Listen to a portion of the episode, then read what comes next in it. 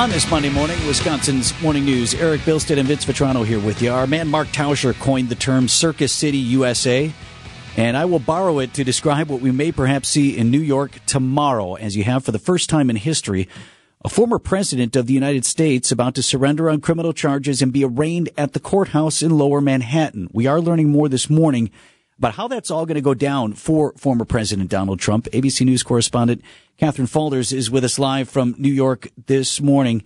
Uh, Katherine, thanks so much. The, the characterization from authorities in New York in terms of what we're going to see is carefully choreographed. That seems about right.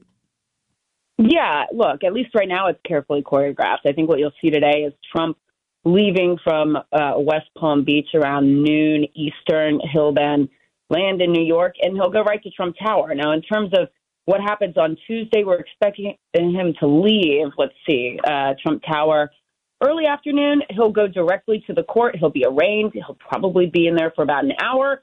He'll leave and then get back on his plane, go back to Florida, and then we are expecting him to at least talk to uh, cameras, give a statement uh, tomorrow evening. So, look, they're billing this as a statement for now. Uh, whether this turns into a press conference, uh, we'll see.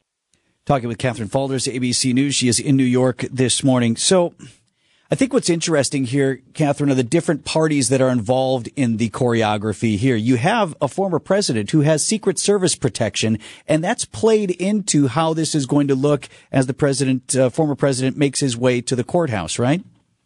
Yeah, it has. I, I don't think that we've had a situation before where you have a Secret Service protectee um, under these types of circumstances, right? So there's been lots of law enforcement coordination between the Secret Service, between the New York PD, uh, between the court security. So uh, lots of uh, heightened security, security concerns surrounding this, lots of different law enforcement agencies uh, involved here. And that goes to your point that you made at the beginning about the careful choreography uh, involved in this, given um, the high profile person who will be walking into that courthouse tomorrow. And Katherine, I know ABC News has some new polling data too on, on what Americans see happening here, despite the fact that we still don't even know with what the president is specifically charged at this point, much less the evidence against him. But still, many people have made up their minds with nearly half suggesting that they believe the prosecution is politically motivated. Many others suggesting, or near that same number, that yes, he should be charged in this case. Uh, give us a little bit more on what your polling is showing.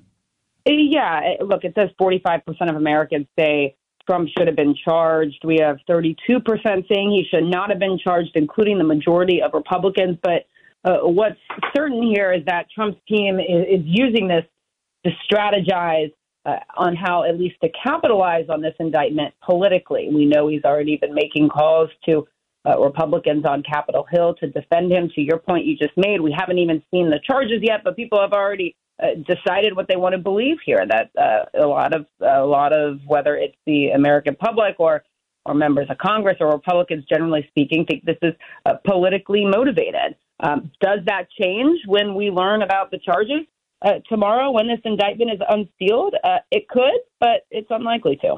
And last thing for you, Katherine, what happens next then after this all plays out in New York City? The president is expected to be free to go, right? He's not like taken into custody.